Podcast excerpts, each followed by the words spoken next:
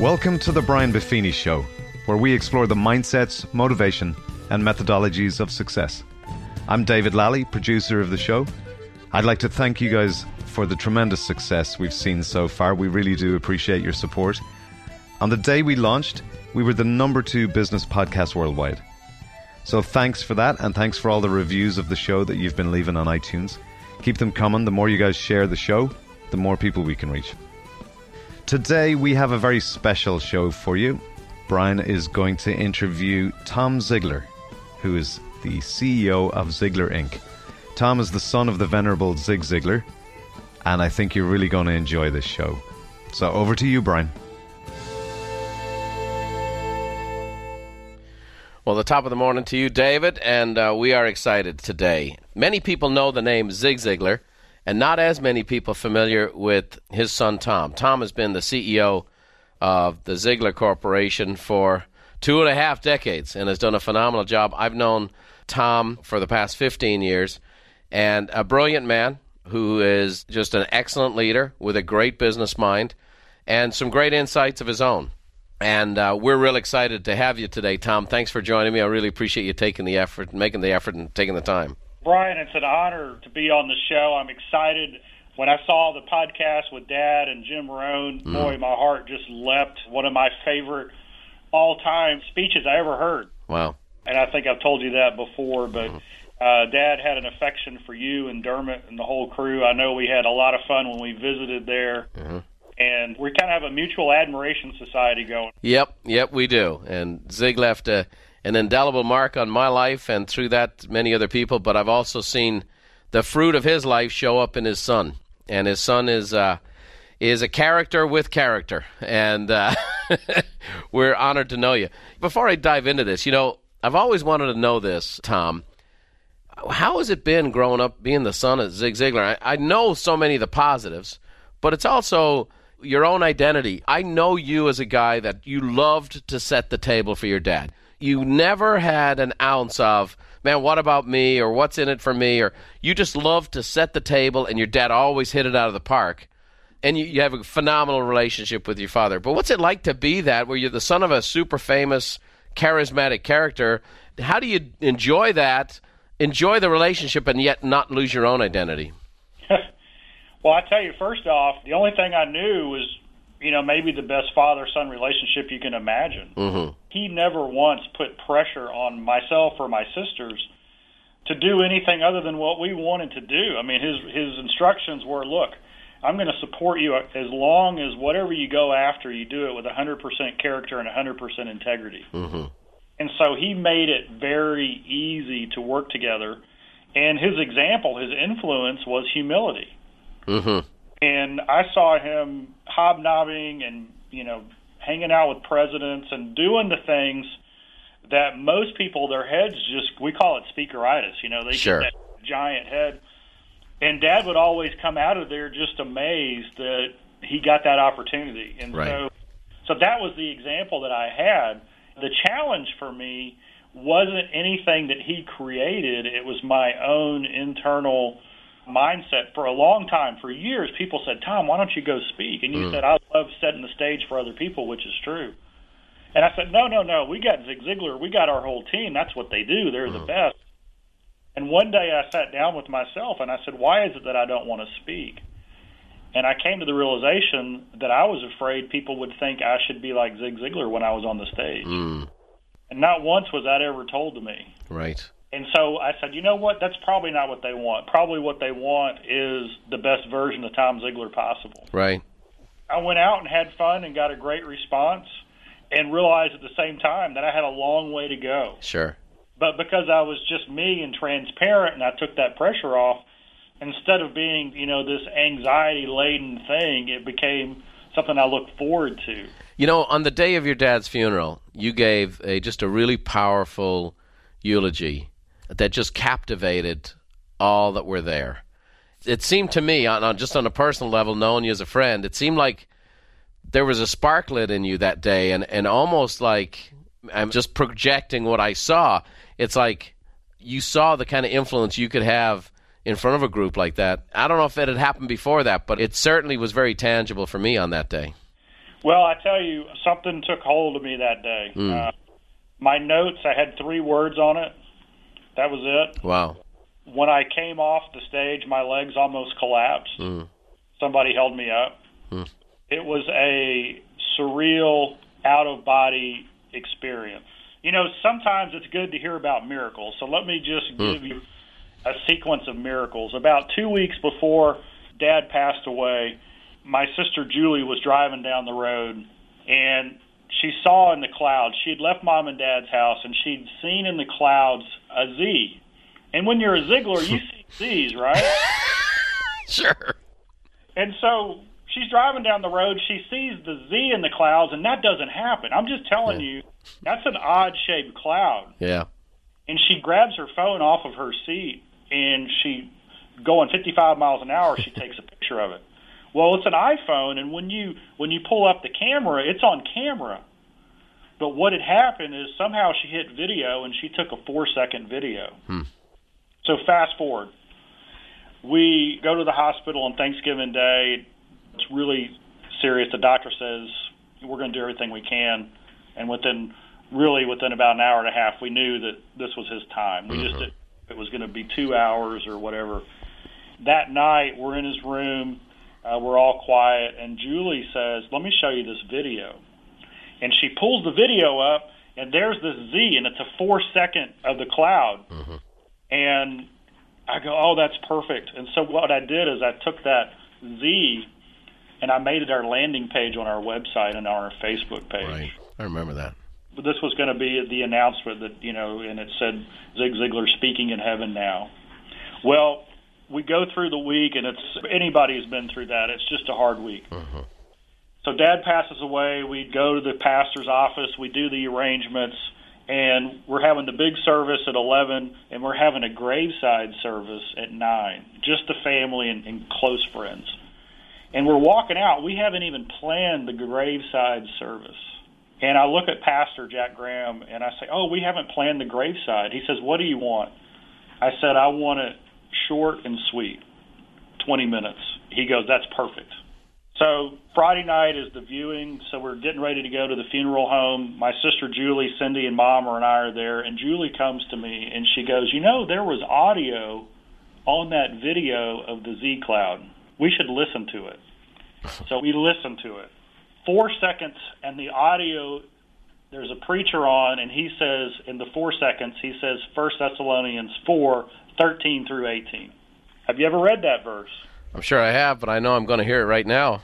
Let me look it up because I Uh, want to get it right. You don't want to butcher it? No, no, no. so I go to First Thessalonians four through thirteen, just like I am now on my iPhone. Mhm. It's my verse now that I write in every book that I sign. And here's the first verse.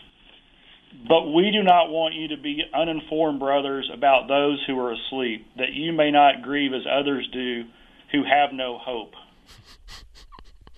So God is literally saying, Look, I put a Z in the cloud, and I'm going to include audio. But it gets better because the thing that Dad was known for, 60 Minutes called him the merchant of hope. Hmm. So hope is in the first word, first verse. And then a few verses later, it talks about we'll be caught up in the clouds. So if you think it's a coincidence that I've made this message happen in the clouds, you've got something else coming. The last verse says, Therefore, encourage one another with these words. Dad taught the encouragers class at Sunday school for 20 years. Right. So we're watching this video, four seconds with audio, with the Z. It's like God's got his hands on us, and he's saying, This is a life well lived. Everything's going to be okay. Mm. Saturday morning, we go to the graveside service. The pastor comes out. He says, I have a scripture for you. And he recites from memory 1 Thessalonians 4 13 through 18. I'm looking at mom, I'm looking at Cindy, I'm looking at Julie, and I couldn't help it. I had to go up and talk to the pastor afterwards. I said, Did you hear about the video? He had no clue. So as you can imagine, if you've ever done that type of a eulogy or talking about somebody you love, I mean, it's it's one of the toughest things you can do. So we go to the big church and we're in the family room, and it's like the presence of God just took over. And so if you watch that video, I still don't know what I said. I have to watch it. Mm. It's wild because you had such a presence about you that day. The calmness and the assurance was remarkable. It's interesting to hear. I know we've caught up since, you know, since you started speaking, you kind of felt like you started at grassroots and you'd hit this out of bounds and hit the next one out of bounds, right? And you'd, oh man, that wasn't that good. And you've kind of done it over and over and over again. But on that day, every word was knitted together and the look in the eye and the way, and people were just captivated. And again, give context here. People are always open to listen at a funeral. People are always listen to hear a eulogy. But there was just something really special that day. And um, I remember later getting the video footage. I've watched it 20 times. If anybody gets a chance to look that up on YouTube, it's uh, I think it's out there. Pretty amazing, pretty amazing. But it definitely there was something lit in you that day and I, I didn't know the backstory with the cloud and, and the video and the soundtrack, but it sounds like a Ziglar deal to me. That's all I got to say. I, I've been around the Ziglar boys for a long time, and that stuff seemed to follow you boys around every time I was around you. I tell you what, first off, the reason it came across okay is it obviously wasn't me talking. Sure. And number two, God knows that we need the same messaging like five different ways or we don't get it. Yeah, right. Yeah, no doubt. No doubt. So, switching gears here a little bit is um, a story that many, many folks listening to this today may not have ever heard. And it's again, it's that behind the scenes stuff, and it's, it's kind of this transition of legacy from not continuing on with Zig- Ziglar's speech, but his legacy, and his legacy's lived out in you. And and the thing I've said, and I've said to you many times, including today before we started recording, was there are many, many people, thousands of people that I've seen who are speakers and presenters and when you look behind the curtain, their home life was a mess. Traveling and, and being in different cities every night and that kind of stuff can often produce that. But I always said the strongest part of your father's legacy was lived out in what I met in his family. And that's continued on for you. And now the great work you're doing with Ziglar Inc. And I actually think, you know, what Ziglar Inc. is going to become far greater and far more than your dad ever envisioned in his wildest dreams with what you're doing. But I, I remember hearing the story of your dad and the plane ride and the manila envelope and the whole concept of persistent consistency. I'd love you to share that a little bit because I think that would give an insight into your dad. You know, many people think your dad had the gift of gab, which he did, right? He definitely could string a line together and, and work a, a one liner as good as anyone ever has. But he would prepare, he would work. And even though he'd given the same talk thousands and thousands of times, he was a preparation guy, which, you know, I prepare very diligently for when I work, and I was a big admirer of his. But maybe you could share that story a little bit about your dad and how he went through his routine and this whole consistency that he had in preparation. Right. So uh, I asked Dad, and you know, the older I get, the worse my hearing, but the better I listen. Mm. And so, Dad in his life, the older he got, I'd ask him things, and I said, Dad, you always say the number one reason for your success is character and integrity, what's number two? And he said, PC, persistent consistency. Hmm. And so I leaned in and I said, What does that mean? And he said, Well, son, consistency is when you have a worthy goal or objective and you do it, whatever it takes, every day or as often as necessary until you achieve it. Hmm. Persistency is the little bit extra we call it the BAM, the block in a mailbox, and that's mm-hmm. how his way. He the first day he started running, he ran a block. The second day, a block in a mailbox. The third day, a block and two mailboxes. If we're in sales, if we're making calls, we we make 30 calls every day. That's consistency. The second day we make the call, we add a little phrase into the opening. The third day we add a new question, and the fourth day you know, a new statement or something. We're always trying to raise our game just a little bit. I never saw this practice illustrated more than traveling with dad. Mm-hmm. Let's go on a trip together. So we get to the airport, we're checking in, and we would walk in, we'd go through security, and if there was somebody in uniform, dad would go and thank them for their service. Mm. I can't tell you how many flights we were close to missing because of that. Mm-hmm. So he lived in this bubble of gratitude. He would get on the plane, he would get there in his seat, he would tell the flight attendant, I'm going to take a nap. My seatbelt is buckled. Don't offer me a drink. I'm all good. He would take that manila folder, he'd put it in the seat next to him. He would fall asleep within two minutes of sitting down. I mean, Dad knew how to travel. No, and those of us who've, who've been road warriors for a long time, you better learn to be out before it goes up. That's the line. So he would be asleep on the taxi. We'd be asleep during takeoff. Unbelievable. But whatever reason, when the wheels fold under the mm. plane, you know that ee Yep. happens. He would wake up. He would pull his Manila folder out and he'd start working. And we were going to Vegas for an event. And I go, Dad, what are you doing? I knew what he was doing, but I wanted to know what he was doing. Mm-hmm. He said, Son, I'm working on my presentation for tomorrow. I said, Dad, you've given this thing this talk like 3,000 times. Why are you doing it? He said, Two reasons. Number one, I prepare three hours at least for every presentation I give, no matter how many times I've given it, because it'll be the first time somebody in that room has ever heard me. I've uh-huh. got one chance to make an impression, to get somebody excited, to maybe investigate what we're talking about, to put it into practice, and maybe, just maybe, because I prepare, a life will be changed. That's consistency. Right? And he said, number two is I met with the CEO, the vice president of marketing, the vice president of sales. This is their big sales convention, and they have initiatives going on. There's programs and awards they want to give. There's new products that are being launched. They've got some keywords. If I can incorporate some of that into the talk, plus I was reading in the newspaper last week about their industry. There's something going on. If I can weave that in, maybe just maybe somebody in the room will think, you know what, Zig Ziglar took time for our group to make it personal to them. Uh-huh. Maybe they will take what I say, apply it, and it will change their life. That's persistency. All right. So there you go. If the short answer to a successful life and career is do everything with character and integrity and practice persistent consistency mm. in everything you do. That's beautiful. You know, we've probably had over 200 people who've come in as presenters at our events over the years. And you name it, the who's who, we've had them all. But there were three people who stood out in regards to their preparation. And it was your dad, it was Jim Rohn, and it was Lou Holtz, which is why I always admire these guys and I always bring them up. Lou Holtz spoke a dozen times for our organization. And every time he would interview me, like it was the first time he was ever speaking. And your dad was the same way. And- initially, the second time your dad did it, I thought, well, he's got a lot of gigs going on. The third time, I'm like, okay, I see the pattern here.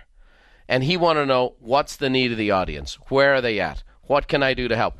And what people don't realize and what mastery looks like, Zig didn't change 50 or 40 or 30% of his presentation. He changed 3 or 4% of his presentation, but people came away going, that's exactly what I needed today. He was just talking to me today. And that's what people don't realize. And that level of commitment, and it has to be for the drive of, I want to help somebody, I want to serve somebody. If you're just doing it to make a buck, you're just going to show up, do your spiel, and move out. And I, I've had hundreds of those people. And not just in the speaking world, but in any walk of life, right? I mean, you, you're owning a business. But if it's connected to a deeper sense of purpose and connected to a deeper sense of passion, it seems to be that you then will do the extra little bit. Here's the thing those guys are all my uh, almost spiritual fathers. He was your real life dad, but he, he had a huge impact on me, as Jim and, and as Lou Holtz has. And I've tried to honor that legacy myself with how I prepare for my presentations. I like to say I put 100 hours of preparation into every one hour of talking. And so we're into it, keeping that legacy alive. Let me ask you this speaking of that, how are you carrying the whole Ziglar legacy forward? How have you picked up the torch? You put your own spin on it. You've got a great business mind. Uh, I think your dad was one of the greatest public speakers that ever lived. I think your dad always knew you were a better business guy than him. You got a great mind for business. How are you carrying that whole legacy forward? Well, let me just give you a defining question that changed my life. Okay. February, after Dad passed away in November, I went to uh, visit one of my friends. This guy is a huge real estate investor in Australia. He's fantastic, quality through and through. And he was visiting his houses. He has hundreds of properties around. And he said, I'm going to be in Fort Myers. Why don't you come visit? So I flew over there. I was speaking in Atlanta. I flew down. We spent the day together. And he said, Tom, how's business going? I want to see Ziglar survive. How is it doing? Because you know, the founder, the voice, uh, the, the image, the Sure. brand, everything. And I said, you know, God's really blessed us. It's been hard in all the ways you can imagine, but we're we're doing okay. And he said, well, that's good because I want to see you guys thrive. So, what are you going to do to grow? And I started telling him things that I'd been telling him. He's like my friend, my mentor. Mhm. And he said, Tom, let me ask it another way. What are you going to do to generate five times the business? Because isn't it true that if you generate five times the business, you impact five times the people? and I said, Well, we're going to do this, this, and this. He said, Tom, you just told me that. Let me ask the question a different way. You pick up your cell phone right now, the voice on the other end says that they've just kidnapped your wife and your daughter, and you have 12 months to generate five times the business, or you'll never see them again. What are you going to do? hmm And suddenly, all the things that we'd always done that were good, in the context of that question, no longer mattered. Hmm. Because let's face it, I don't have the same skills, the same talents, the same gifts as Dad. As hard as I try to do what he did or keep going what he started, it's going to be impossible. And so I got back and I analyzed that question and I said, you know what? We want to change the world. We need help we can't do it alone. There's not enough of us. hmm And out of that was born our Ziglar Legacy Certification Program, hmm where we certify and equip other people to go out and teach our programs in relationship building and goal setting and personal development, the core of Dad's message. And now we have 160 people around the world, 13 different countries. We keep our certification very small because we want to know the heart of the person. Because our material, you can be the greatest technician in the world, hmm but if you don't live out the philosophy, it's not going to work for you. Right. And so they come in for a full week. And so out of that, I developed my own mission statement. And I am a huge believer, and everybody should have their own mission statement. hmm So my mission is to help you become significant by equipping you to help others become significant. Mm. And so a lot of organizations talk about success. And we go one step further. We go to significance. Sure. And when I've been to your events, that's what I love because there's a lot of successful people in the room. Yeah. And that's great because I believe that's a byproduct of shooting for significance. Sure. Absolutely. You know, we've always used the illustration of the fountain stability, success, and on to significance. And it's success is not the ultimate destination. Um, the significance always is about others and how you can impact, but it's it's hard to impact others when you're trying to make the mortgage. And so, right? So, Absolutely. yeah, it's. Uh, I tell people all the time. I've met some folks who are so heavenly minded they're no earthly good, right? So you got to take care of business. You got to do well, but you got to keep your eyes up. You got to keep your eyes up. How brilliant a question was that? Because it forced you to think from a different spot. It did. And uh, by golly, you've done it, and you're on your way. And and uh, we congratulate you because I I've seen the guys that are doing some of the certification training. We've heard good feedback. We've had some of our clients go through the training and love it. So uh, continue the good work and continue putting the coals on the fire there. I have a couple things I want to know. I know you personally are very passionate about the whole concept of uh, helping people improve their habits. And you've kind of come up with just one of the linchpins as you've talked through. You know, you've been immersed in motivation for many, many years. But it's kind of like you got to build that bridge between motivation and actual productivity and, and getting results. And so it seems that you've really kind of found this center ground on habits. And I'm a big passionate believer in that we are what we repeatedly do, as Aristotle would say. So talk to us a little bit about your philosophy on habits. Absolutely. I was uh, speaking last year in Australia, and in that session, there's 150 people. I love questions and answers. I love Q and A, and the reason is, is I know what I'm going to say, and I get tired of hearing me speak. so it's, it's, you know how it is. You do a whole day program. Yeah. You got a bunch of people, Yeah. and it needs to be about the people in the room, right? We're going to cover the points, but we need to do it about. So this guy raises his hand halfway through the morning, and he says, "Tom, what is the fastest way to success?" Huh. And Brian, for 51, I'm 51 now. I was 50 at the time. Nobody had ever, I'd never heard that question. Nobody had Sure. ever asked me. But they're all thinking it. Right. They're asking questions like, "What are the keys to success?" or "What do successful people do?" Well, this guy cuts to the chase. Mm-hmm. Yeah. What is fastest way? Give me the shortcut. And so I said, I didn't know the answer. I was making it up. I'm doing all these things in my head. And I said this the fastest way to success is to replace bad habits with good habits. Mm-hmm. And I kept on talking. Yeah. Come back from the break. The host comes up and says, Hey, get your pen out. Did you hear what Tom said? The fastest way to success is to replace bad habits with good habits. I did a double take on the side of the room. You're like, who said that? I wrote it down. like, wait a second, I got to write this down. That's awesome. up, I talk, I'm thinking in my mind, I go back to the hotel room that night, I look it up, somebody had to say that. Right? I mean, think of all the people on Yeah. Sure. these- Nobody said it that way. Mm. So I I did the Ziglar thing. I sent an email back to the company. They made a quote poster. We posted it on Facebook, social media, everywhere. I own it now. And then for 26 hours of plane rides on the way back, Hmm. Different cities I went to on this tour, I tested it against every area of our life Mm. the physical, the mental, the spiritual, the family, the financial, and the personal. Our wheel of life, wh- what Dad talked about. And it holds true. hmm You take a bad habit in any area of your life and you replace it with a good habit. hmm You do that 52 times, or you do it 12 times during the year. hmm You will be a different person at the end of the year. And here's the encouraging thing Dad had this funny. He said, Hurricanes and tornadoes get all the publicity, but termites do more damage. Right. And they take such little bitty bites. Right. Right. And so the habits that we're talking about are little incremental minute steps that mm-hmm. you can play something bad with something good. Give me a pointer. Someone's listening to this. Maybe they're they're waking up late. Maybe they're eating food that's not good for them, or you know they know the things to do. We all know if I exercise and eat right, I'm going to get fit and thin. But yet we spend forty billion dollars a year on get fit quick schemes, or you know the buns of titanium videos and all of the different things. Why is it so hard to change habits? And what would be one tip you'd give on, on helping somebody replace a bad habit with a good habit? Okay, so I'm a nerd, and you had Daniel Coyle who wrote the Talent Codes. Yes. I love that book. So I love the way the brain works. Mm-hmm. When we get under pressure, we go back to the bad habit. Mm-hmm.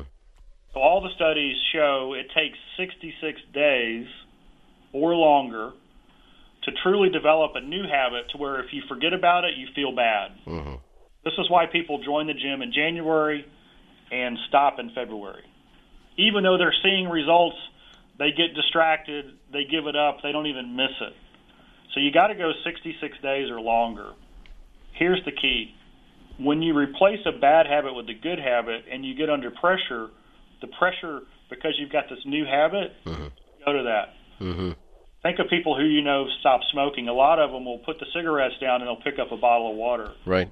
They get the physical urge and they have to reach for something. The Right. new habit is the bottle of water. So, a quick tip: if you drink soft drinks with sugar in it, if everything stays the same and you just replace one soft drink with one bottle of water, you'll lose 14 pounds over the year. Hmm. And just think of you're in sales. What if every night the last thing you did takes 10 minutes? You printed out your call list. You just went old fashioned Mm-hmm. Guess what? If the if the computers are down or the phones don't work or whatever, you're okay. You've got the list right in front of you. Mhm. Takes five minutes, but here's the best part: you start thinking about the people you're going to call the next day. Mm-hmm. You dream about them. Changes everything. Just a little tiny change. Yep. Makes all the difference, right? I love that. Termites do more damage than hurricanes and twisters. Yeah, it's true. It's true. The 66 days. Now, I've heard it used to be 21 days with Maximilian Maltz, and I've heard 30 days. Where do you feel like the 66 days? Is that just the advancement of the studies on the subject? Yes, I think it's. Is it in the one thing they talk about it? Yeah. Uh, Mm-hmm. but it, that's out of a research study out of Europe. In fact, I think I may have sent you a link on it already, but it's a study, and and and what they discovered is that it takes almost 30 days to master the new habit. Mm-hmm. I mean, think about it. If you've never printed out the names that you want to call Sure. tomorrow, it takes a month to feel comfortable doing that. Right. And then it takes almost three months before, if you don't do it, you feel like your life is upside down. Right, right. And the real key to that new habit is once you get under pressure, what do you do? Right. And you own the habit when under pressure, you do the right thing. You reach for the carrot stick instead of the chocolate, right? You drink the water instead of the Diet Coke. And the other thing is keep the streak alive. This is a Mm. great, whatever your habit is, the good one, keep the streak alive. So Love it. I know people who will say, my habit is, is I'm going to do 50 push-ups a day. Mm-hmm. And I'll talk to them from time to time. I'll go, how's it going? And they'll go, oh, yeah, three times last month I had to get out of the bed once I got in it because I'd forgotten my push-ups. Mm-hmm. And I said, oh, really? How long you been doing it? All of them had been doing it more than 90 days. Sure. When people fail, it's always in that first. Because the goal is, I mean, human being, we love momentum, and the feeling of failure or loss is tough. And say, oh, it's one more thing I didn't do, or one more thing I, I, I'm a quitter. One of the things I've always championed people on is, you know, you gave up something, you tried something, you started something, you quit. You might not be a quitter, you just might be a stopper you know? And because the quitter is that's who you are and that's what your character is. The stopper is that's what your habit was. And now you got you got to get the gaps between restarting and stopping to be shorter right? You go from being a, a quitter to a stopper and then you keep the streak alive which is fantastic.